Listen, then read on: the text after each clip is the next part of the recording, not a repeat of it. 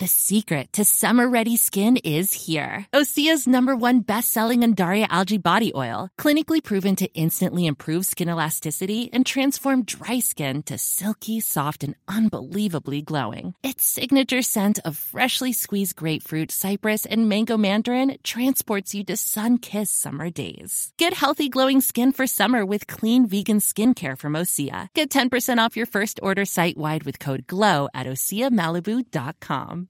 A couple of years ago, a cop was shot dead on a deserted pier in the tiny nation of Belize. The only other person there that night was a frightened young woman, found covered in blood. By all appearances, it was an open and shut case. But not in Belize, where this woman was connected to a mysterious billionaire who basically runs the place. Justice will not be served in this case. She's gonna get away with it. Or will she? White Devil, a Campside Media original. Listen wherever you get your podcasts. Hey, I need you to pay close attention to this message. It is not an ad. This is about Canada Land and this is about you. You need to know that the news crisis is about to get a lot worse. You've heard about the layoffs. We're about to have news closures, and it's very likely that we're going to be seeing the defunding of the CBC. Where are you going to get your information from? What can you do about this? You can support Canada Land. We need you to. And so for this month and this month only, you can become a Canada Land supporter and get everything our supporters get for just $2 a month. That is an almost 80% discount. The clock is ticking on this. It disappears at the end of the month, and then we will not offer it. We need your support. We need to keep news coverage alive in Canada. Go right now to canadaland.com slash join. And thank you.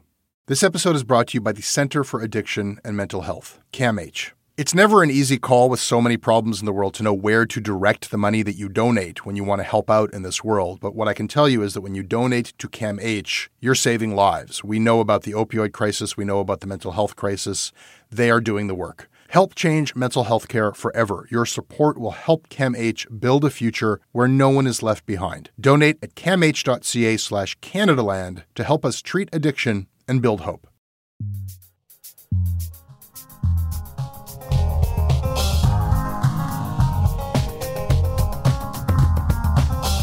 Ali Taghva, editor in chief for the Post Millennial and the Nectarine. Welcome to Canada Land Shortcuts. Thank you for having me, Jesse. Glad to be here. Glad to have you. Ali, on the show today, we will talk about the fact that the girl who threw the chair off the condo balcony has been identified. Her name is Justin Trudeau, and the chair that she threw is Jody Wilson Raybould. And the bus on the highway that the chair was thrown underneath is SNC Lavalin, and I am not going to be able to make this joke work. I think the sentiment was great. There's something there. It just needs more work. What else could we possibly talk about, Ali, today than this amazing scandal? Mwah, delicious scandal that is engulfing Justin Trudeau. First, you and I are going to talk about how it is playing out in the media, and then later we will talk about whether or not people will actually give a shit. And I hope you will disagree with me about something or other because I don't agree with 90% of the stuff you publish. I have been off work for a week and I'm itching for a fight. Oh, great to hear. Well, I think it's about the same. Our site doesn't believe in 90% of stuff you publish, but some friendly rivalry never hurts. All right, well, we'll recheck on the friendly part.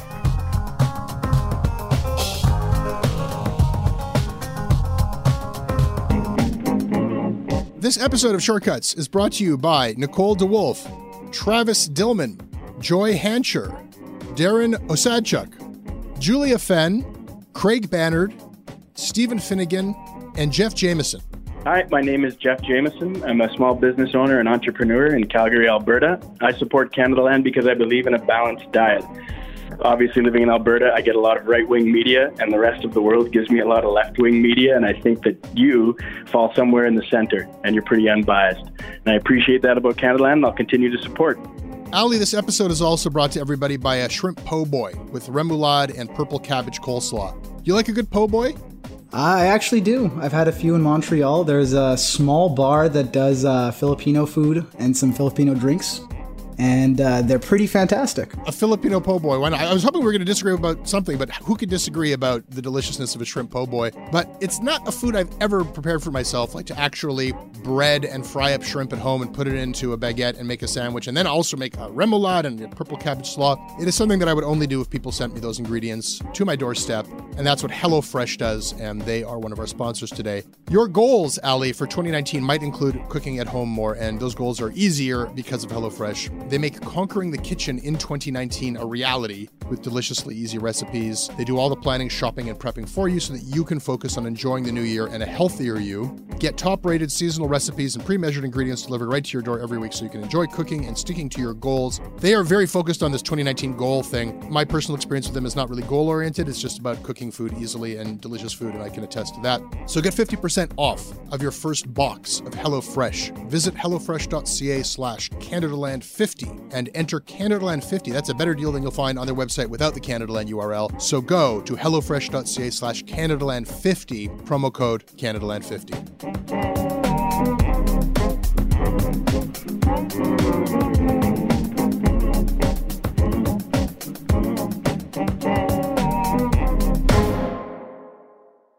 right, so this is like you run a couple of conservative news sites. Was this just a delicious? I enjoy this uh, without having any partisan affiliation, but you must be just like having a hell of a week. Is this a, is this a good scandal for you? I mean, I come at it from my. I do have NDP roots, and I do run some center right sites. Um, so I kind of got to enjoy it from both sides of the aisle. I got to see Andrew Scheer really kicking it into gear and challenging the prime minister. And at the same time, I think the Singh team has finally gotten some good media. It looks like they're finally getting some confidence and he's actually talking out. And it's a topic where he can, you know, put his foot down and get supporters. So on both sides of the aisle, it's been fantastic. And I mean, in terms of clicks, it's like every article we've published in the last weekend has been 20,000 plus hits hmm. easily. So it's, it's been, it's been quite a gift given to most media companies. I want to talk about the media coverage. I mean, the politics. I mean, the politics. Let's talk about the optics later. I don't know about the politics, but we can talk about how it looks. But right now, I want to talk about how it's been covered. And Ali, like sometimes I I flatter myself. Sometimes. Sometimes. Sometimes I think, you know what?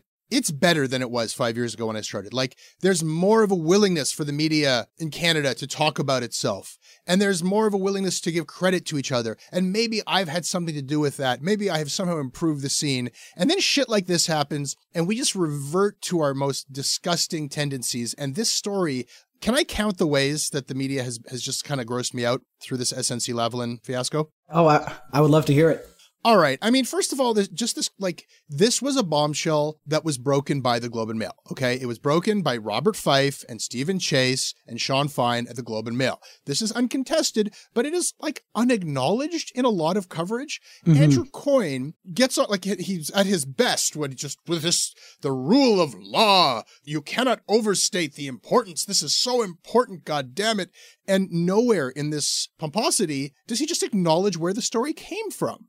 Mm-hmm. You know, like I'm not looking to cape for the Globe and Mail. It's just like, come on, come on. And that's not just him. I mean, it's it's gotten better as this is like picked up and, and, and moved along, but it's still this old Canada where we pretend that other news organizations don't exist. That's my first problem.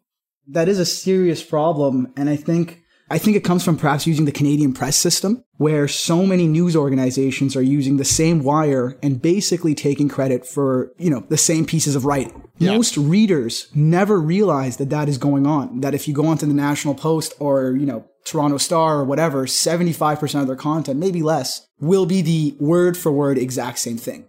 So I think when you're kind of in that mentality of like, oh, it's Canadian press, whatever, I don't need to source them, even when you should, it kind of just stays with you even for these bigger, you know, breaks. What I want and where, where I see my responsibility is to try to explain to people how a story like this comes to be reported. Mm-hmm. You know, mm-hmm. a story that is sourced by anonymous government sources. Was it Jody Wilson Raybould herself or her people? I know that reporters can't tell me who their anonymous sources are, but I think that the public, you know, I've, I've been reading a lot of stuff where people are like defending Trudeau and saying, this is a one source, anonymous source. It's not a one source story. People keep saying that. Mm-hmm. And the fact that it's an anonymous source, it's not an anonymous source either, it's a confidential source. There's such a lack of media literacy amongst people that makes it very easy to throw out stories like this. I think that we've now seen that this story is good, but if ever there was a time, you know, Globe and Mail has their media literacy initiative, Toronto has their media literacy initiative. If ever there was a time to kind of just level with the public and say, here's how a story like this finds its way into your consciousness, now would be the time.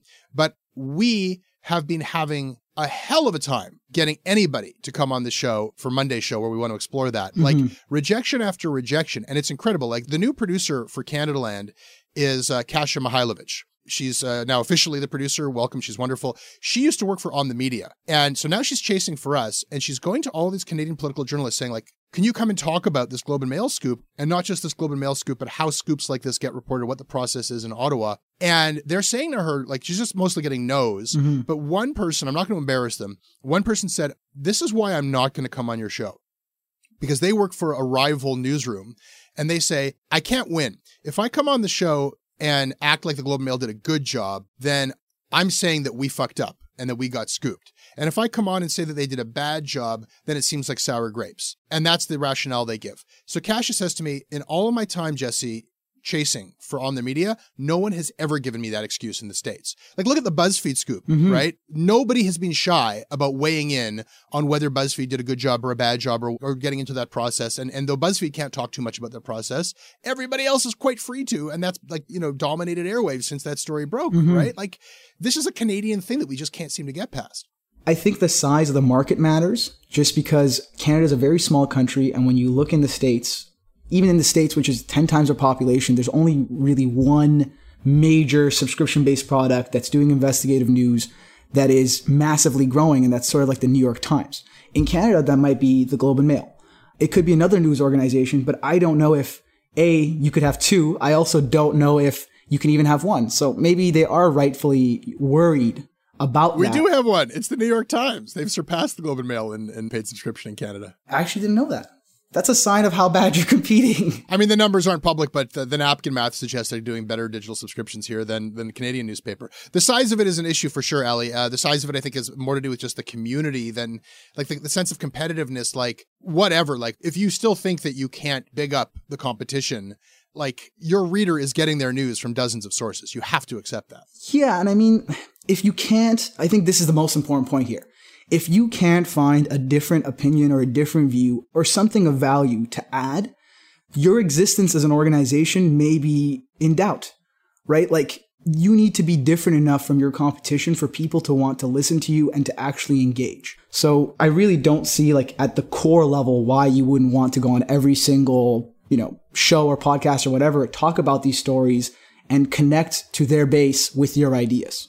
Absolutely. And, you know, there's this kind of like dance that we do here where at first news organizations will like almost ignore a scoop that comes from a rival organization in the hopes that, well, that's not our scoop, so let's not give it any oxygen. But when it becomes clear that this is the story, they jump on it and still are hesitant to give praise or be critical. It's weird. Mm-hmm. But wait, there's more. The other horrible tendency of the Canadian press trying to actually tamp down a big juicy scandal. And and we've seen a column after column basically arguing nothing to see here, folks. SNC Lav, like what Konrad Yakabuski in the Globe, uh, there's nothing wrong with government trying to uh, get SNC Lavalin off the hook. Neil Macdonald in the CBC, holy shit. Oh my god, that was Did the you worst. read this one? I had to read it three times because the moment, like literally, he dropped this, and then two minutes later, it was the Quebec prosecution coming out and saying, "Wait a minute, they didn't just bribe people in Libya; they might have bribed people in Quebec as well." This is Neil Macdonald for our listeners. This is Neil Macdonald writing in CBC Opinion, just grasping for relevance and trying to make it about him. What's the big deal with bribing people in Libya? I bribed people in Libya. I used to be an important reporter, and you had to bribe people. You had to give them a hundred bucks if you wanted your camera back from customs. Dude, this is hundreds of millions of dollars. They fucking flew in 50 Cent to do a private concert for the Gaddafi kid. Okay. And you- you're absolutely right, Ali. They're bribing people in Bangladesh. They bribed in Canada. They and they have hundred thousand dollars in illegal donations uh, to the Liberal Party Eight thousand to the conservatives, though. and eight thousand. And you got Neil Macdonald saying like, "What's the big deal? That's just how business is done." But he's not alone. You're in Montreal right now. The French language press is just like you know SNC Lavalin, SNC Lavalin. You hate us. This is Yeah. because we're Quebec. It's a serious problem, and it, it goes against so much of the stuff we talk about, like in the media and in Canadian society. One of the things that we're super proud about is the fact that our society isn't filled with, well, supposedly isn't filled with bribes left and right. That our political system, as much as we tell the Chinese, isn't filled with, you know, politicians coming in and putting their thumb on the scale. And at this moment, that may not be true.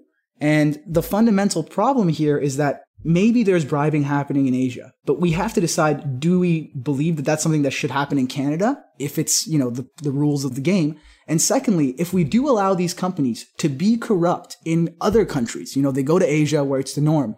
what stops them from bringing that exact same culture back into their company in Canada? You can't suddenly forget, you know, the mechanisms of your business. If you learn that something works well in one country, you might try to do it again in another. Dude, I think you got it backwards. I think you've got it backwards. I think they learned how to do this shit in Canada. This goes back to the Hudson's Bay Company. Mm-hmm. You want to talk about innovation in Canada? It's not about like that we're like technological geniuses. The corporate innovation in Canada is we have mastermind. We are the world leaders in dirty dealings with a friendly government, with a government that exists to serve a company. I think that our like Bombardier, SNC Lavalin, they are world class innovators at bribing government, at getting government to like they fucking lobbied our government. What was it, fifty or eighty meetings, and they got legislation introduced mm-hmm. after they were found to be guilty of all this shit? Like, they, so then they, they're not a construction company. They're a bribery company. They take that shit on the global market and they've masterminded the techniques by doing it in Canada first, right? And now the World Bank has a ban on SNC Lavalin. Like they are not allowed to build shit in Bangladesh and the Trudeau government is like working overtime to make sure that they, they'll still be able to bid for billions of dollars of contracts here in Canada. I think it started here. This is what we're good at, Ali. I mean, it's it's certainly possible. We are like Americans with a smile in terms of how we operate a lot of things, and maybe we keep talking about this scandal of like what is the problem here, and I think we do have to decide like is the problem that SNC is going around lobbying these people, quote unquote bribing them, or is the problem the cover up, the way the Trudeau government is responding to it? And looking at SNC Lavalin, like I see that it's a company with like serious problems. There is a history with donations to a specific party as well, which means that those problems are political. But it's been also seven years since their last case, right? Even the Bridge Authority stuff that came out yesterday is for stuff that happened before they did all of their rebranding, reorganization, so on and so forth. And they're a corporation that does hire a lot of Canadians. So I don't know if, if, you know, if Trudeau came out openly and said, we need this bill. We need to save this company. It's a Canadian company and we're going to do it. If there would have been this kind of backlash. So I really don't know if the focus is on how corrupt necessarily SNC is as much as it is about the cover up and the post results of the Globe and Mail report. I don't even know if there is a scandal. I mean, there is one for me. I love this. This is awesome, but I'm still unconvinced that this is going to matter. This episode is brought to you by the Center for Addiction and Mental Health, CAMH.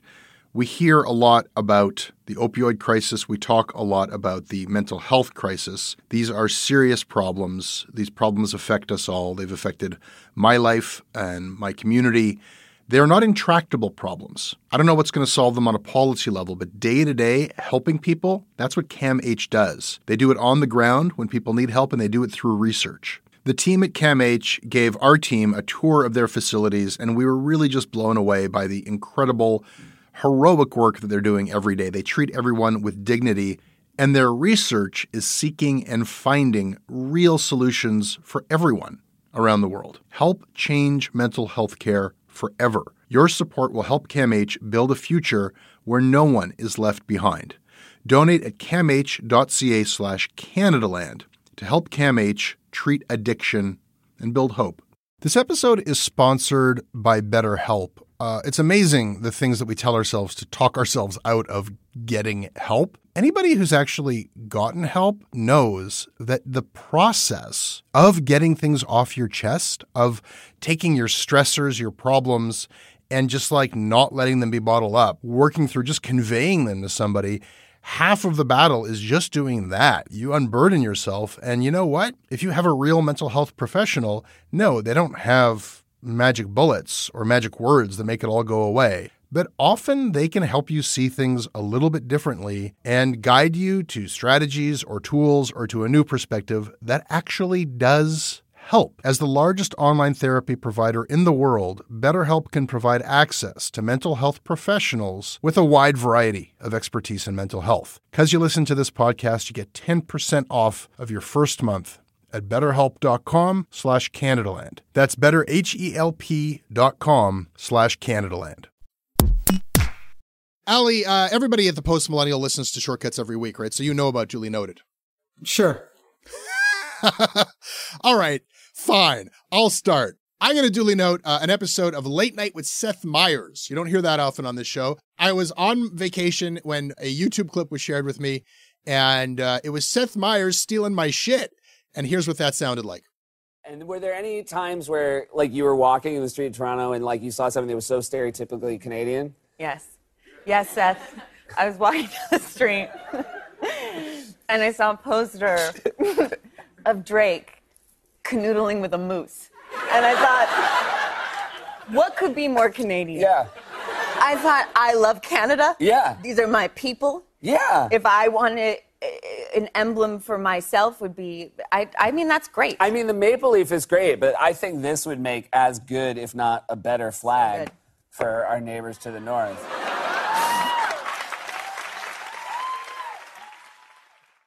And he goes on for like another minute or two. Ali, he he actually does the moose's voice. He's showing the cover to the Canada Land Guide to Canada, Drake canoodling with a moose.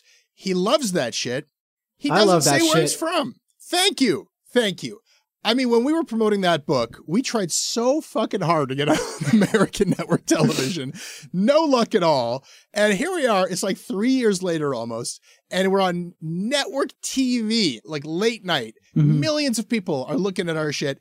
And like Taylor Schilling says it was a poster she saw, which was, it was never a poster. Mm-hmm. It was never a poster. And then he's got this cutout where it looks like they actually cut out the title of the book and the author's names. And, uh, you know, what can I say? It was just honestly, it was. I I mean, I saw the tweet you guys did, and it was it was pretty obvious that it happened.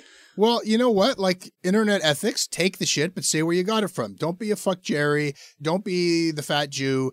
I'm speaking about an Instagram account there, by the way. That's not an epithet. Credit your shit. This is a very, very important issue that Seth Meyers ripped us off, people. And Seth Meyers, I know you are listening to Shortcuts as well. Give us credit, man. Give us credit. Duly noted. Ali, what do you have? The story that I found pretty surprising was the coverage of the Alexander Bissonnette case versus the Bruce McArthur charges for both of them. Yeah, this is a change in tone, but yeah, please talk about that. The thing that surprised me was Bruce McArthur killed eight people throughout maybe 10 years. And I believe he got 25 years with the possibility of parole after that. And then uh, Alexander Bissonnette, who killed many and, and injured many, he only got 40 years. Uh, and looking at the media coverage, you had, I think it was a Globe and Mail article that said Bruce McArthur is pure evil or represents pure evil. And then Alexander Bissonnette was just like, person gets 40 years in prison. And it was just surprising to see both of these cases, which honestly are some of the most horrific cases Canada's dealt with in the last maybe 10 years, who knows, to be taken like that and, and to just differentiate the two. I would think that both of them are A, pure evil, uh, and B, it's extremely surprising how the public has tried to cover this.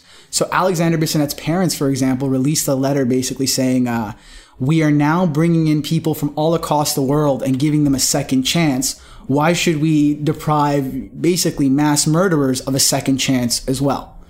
And that kind of got to me as well because it made me feel I like missed that. Did, did they say that? Ugh.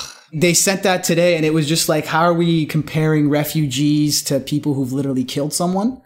And it kind of shows that maybe we're becoming too prioritized with the idea of rehabilitation and forgetting that prison also does require punishment. Rehabilitation is unbelievably important for a lot of prisoners, a lot of people who are going in and coming out. But someone who is mass murdered, literally eight plus people, or someone who's gone into a, a mosque and started mass shooting, the idea that they deserve rehabilitation, I think, is kind of offensive to most of the victims.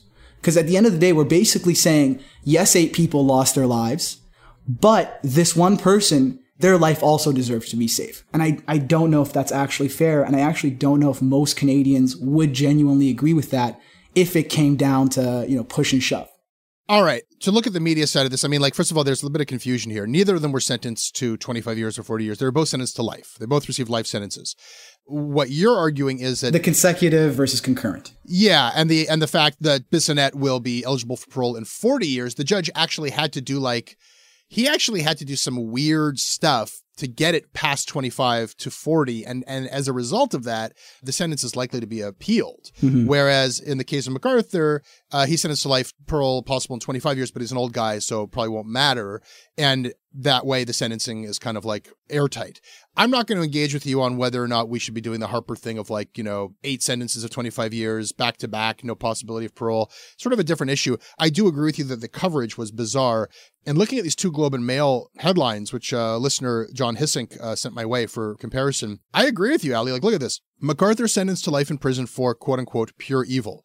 So here we have a serial killer. We all know his name. His name is mentioned, and pure evil is in the headline, and it's accurate. He's sentenced to life in prison. And then in the case of Bissonnette, mosque shooter given 40 year sentence. First of all, that's not accurate. He was given a life sentence. And he's not named, but McArthur is, because I guess McArthur has more celebrity status as a serial killer. And if you're going to invoke this pure evil thing, for McArthur, as you say, Ali, like, what is Bissonnette not pure evil? Like murdering people at their place of worship? What the Mhm. fuck? You know, on the, the same section of the same issue of the Globe and Mail. Like, Wait, we're allowed to swear on this show? I, I'm I should have told you earlier. You've been missing out. Ah. yeah, no, this is a great one to bring to our attention. Duly noted. I have one last one. Again, the gravitas of what you bring up makes my submission here seem a little bit petty. But uh, have you been following this Jill Abramson thing? Her book Merchants of Truth. This is the New York Times editor? yeah, former executive editor, I believe, of the New York Times. Yeah, and then uh, BuzzFeed called her out for reporting that she did where the citations and uh, and the word flow was just really poorly done. So like some sections looked like she was plagiarizing and poorly citing people, and like it wasn't word for word. And I think I think it was Vice that did the best job of calling her out for plagiarism. And she certainly did plagiarize. And it's interesting because she she like in building her narratives about Vice, she relied on the Ryerson Review of Journalism here in Toronto, which she uh, plagiarized from.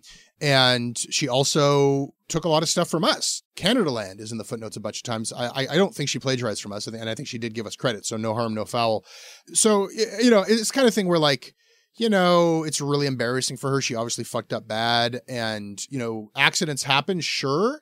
But when you're plagiarizing in service of trying to smack talk these shitty journalists, like, like I know this firsthand. If you're pointing the finger at journalists, your journalism better be good because they're going to rip you to shreds if you get anything wrong. And she got a lot wrong. Mm-hmm. What I wanted to duly note was something kind of ignored in the media firestorm. She was on uh, CNN has a media uh, critic, media reporter Brian Stelter, and she was kind of defending herself. She says, "No, it's it's mistakes were made, but it's not technically plagiarism. I'm going to fix it in the ebook in the next version." Blah blah blah blah blah. But then she said something that that really caught my attention. She said, "You know, Vice."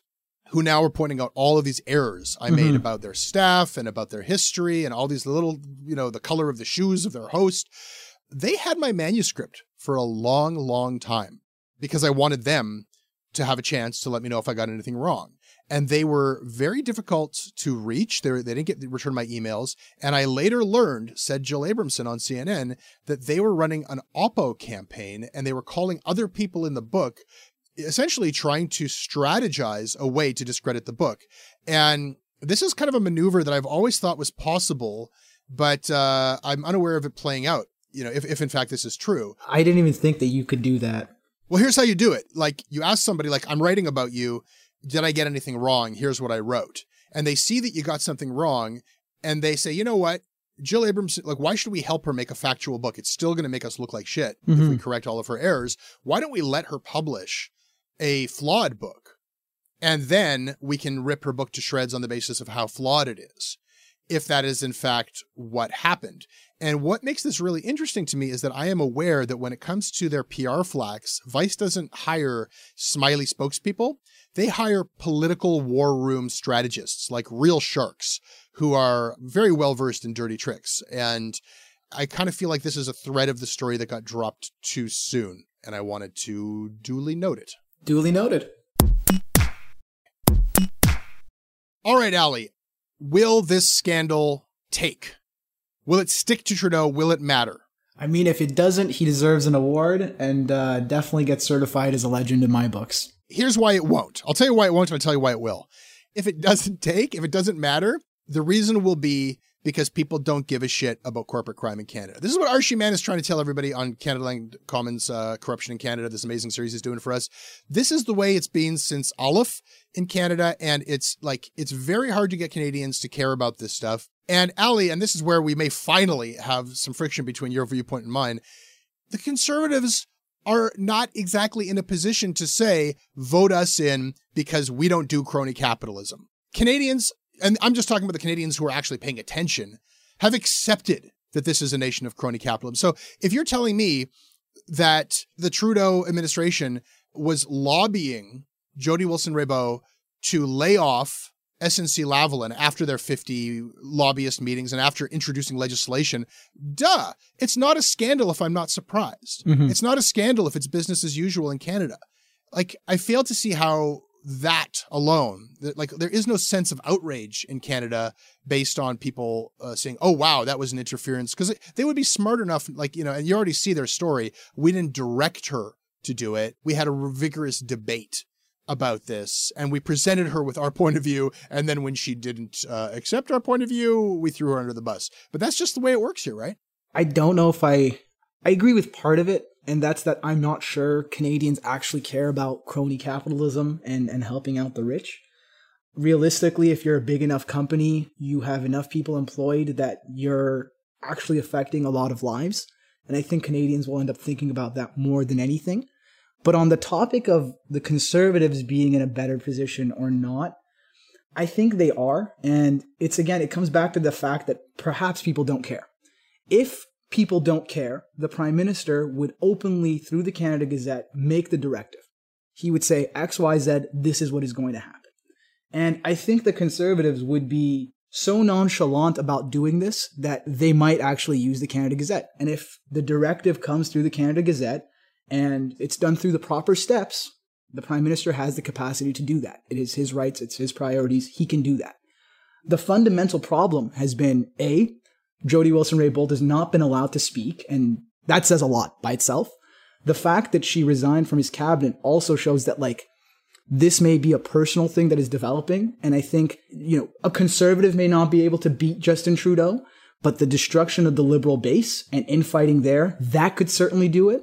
And if the indigenous base, if the more female portion of the base finds that these things are problematic, especially the tone the prime minister took and, and him repeatedly referring to Jody Wilson Raybould as Jody while the male ministers were referred to by their full names in his most recent announcement. I think those things are the things that are going to affect. I ah shit, Ali, I agree with you. My God, what the hell's going on?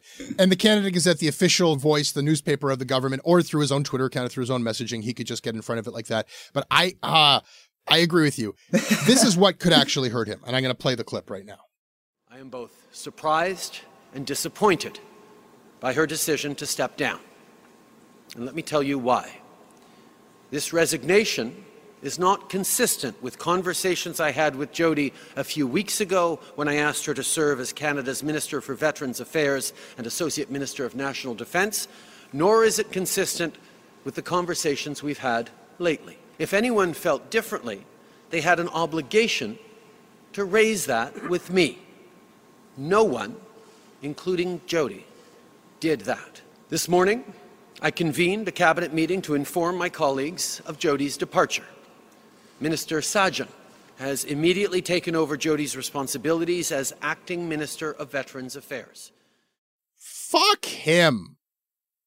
Did you hear that? Did you hear that? Like smug, smarmy, imperious Laurentian asshole. That fucking, that patronizing. Uh, frankly, it was up to Jody to tell me if she was upset. When we applied pressure to her and told her she wasn't a team player, and then when she actually had some principles, we fired her and demoted her embarrassingly, uh, she should have told me she was upset. How dare she? Like, this is what's going to matter.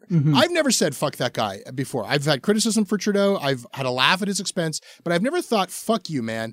I feel that way now. Like, I, I feel like this is actually surprising. This is a scandal because it actually upsets his brand. And isn't it kind of perfect that all of his posturing, gender balanced cabinet, reconciliation, giving an indigenous minister real power, that's what undoes him here. That it was all bullshit. He didn't give her real power. She didn't have real independence. And the gender balance was just tokenism. That's what's getting revealed here is that if you're not with the family compact here, then you're yesterday's news. I think that's that's basically what happened here. We have a young indigenous person who who writes for us, and recently he sent us an article where we just we had to stop him and been like, "Are you sure you want to publish this? Are you serious? This could harm your relationship in the community." And it was largely because his sentiments were around the fact that he was tired of all the big announcements that don't actually do anything. He was like, every day in school, all I learn about is indigenous issues. That's what I learn about. I learn about it more than I think I should normally learn about it. But while I'm learning about this, there are people in my community who literally do not have drinking water. I don't give a shit about what you're teaching me in school. This isn't a real thing that is helping the people who are literally not having the resources to survive. I need you to take these issues seriously. The social issues, the cultural issues, they're important, but you can't use those cultural issues to sidestep the need of real resources, right? Like you need these things to actually be worked out. And I think a lot of people in the indigenous community have been getting that feeling more and more that they will give us these announcements that sound good, but in reality, the, the, the net resources that we get won't be enough to help solve these problems and they are some very serious problems. Yeah, I mean, look, I don't agree that there's a, such a hard distinction between the social issues and the practical uh, infrastructure issues. I think it's all of a piece. Like, and we can walk and chew gum at the same time. But I absolutely agree that it's much easier to pay lip service to one than to do something about the other. I mean, look at the shit that's happening here. Like Trudeau taking that tone a high-handed tone, while meanwhile his fucking people are leaking out to the Canadian press character assassination whisper campaign against Jody Wilson-Raybould. That oh, she's she's difficult. She's she's been a thorn to the side of cabinet. She's known to berate fellow members uh, at the table. And listen, I'm calling her Jody again mm-hmm. and again. I mean, like what the fuck? This is what's going to actually hurt him. This is actually like if it sticks, it's this. I mean, I also like I still also do keep friends with a lot of of liberal people just because in my younger days I was fairly left wing, and the most interesting thing that I've been able to see is is how they slowly transitioned their opinion as the case came out. You know, it came out, they were like, "Oh, this means nothing," blah blah blah blah blah, and it was it was the prime minister's announcement yesterday alongside the statements made by Wilson Raybould's father that kind of yeah. set them off. They were like, "Wow." When uh, Jody was kicked in the teeth by the prime minister and shuffled down to Veterans Affairs, as important as it is, you know, that was a clear slap in the face for all Indians across the country. Uh, she was demoted to this, I think, the only thing lower than Indian or lower than uh, Veterans Affairs is Indian Affairs. And so uh, for all Indians across the country, that was uh, a, a, real slight. And I, I had sort of expected her to resign at that because I'm a bit more pig headed than she is, obviously. That kind of rhetoric, it, it says a lot with what the relationship between Jody Wilson Raybould and the prime minister could be, just because, you know, you tell your dad a lot of things.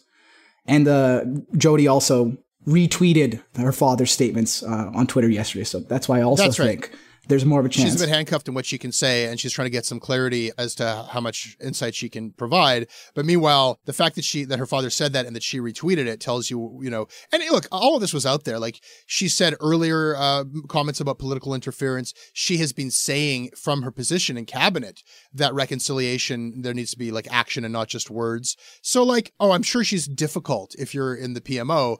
Uh, but you know what? If you like hire real people, they do real things. You know.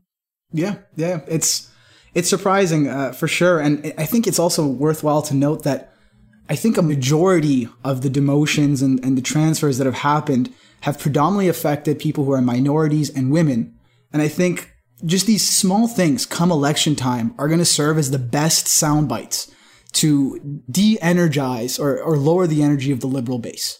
I don't think the conservatives have built, you know, their their base anywhere bigger than it was under Harper. And with Bernier here, it's, it's a fair argument to say that they have a smaller base than ever. But these sound clips could really go towards separating that liberal base come election time, even if the prime minister survives this entire scandal. Yeah, which you will because you guys don't have a good alternative. Ali, like I had James Wilt on, uber lefty, wouldn't fight with me. I have you on now. I can't get a fight. Am I that agreeable? Am I that correct about everything that nobody in this country will fight with me? What the fuck is going on? Thank you. It was I enjoyed talking with you. Maybe you'll come back and fight with me sometime. Maybe, maybe.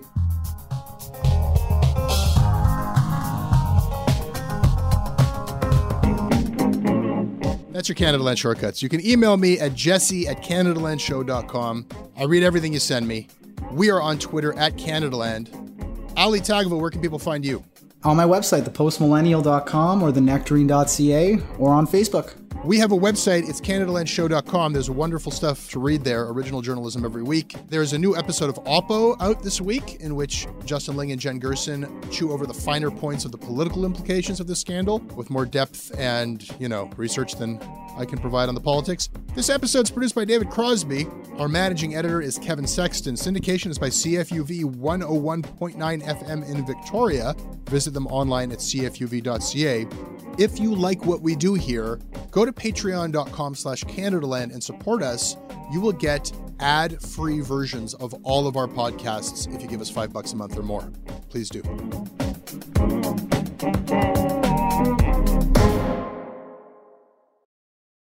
Hey, I need you to pay close attention to this message. It is not an ad.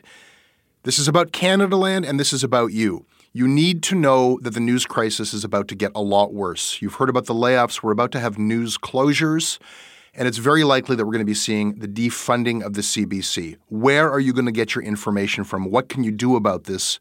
You can support Canada Land. We need you to. And so for this month and this month only, you can become a Canada Land supporter and get everything our supporters get for just $2 a month. That is an almost 80% discount. The clock is ticking on this. It disappears at the end of the month, and then we will not offer it. We need your support. We need to keep news coverage alive in Canada. Go right now to canadaland.com slash join. And thank you. A couple of years ago, a cop was shot dead on a deserted pier in the tiny nation of Belize. The only other person there that night was a frightened young woman, found covered in blood. By all appearances, it was an open and shut case. But not in Belize, where this woman was connected to a mysterious billionaire who basically runs the place. Justice will not be served in this case. She's gonna get away with it. Or will she? White Devil, a Campside Media original. Listen wherever you get your podcasts.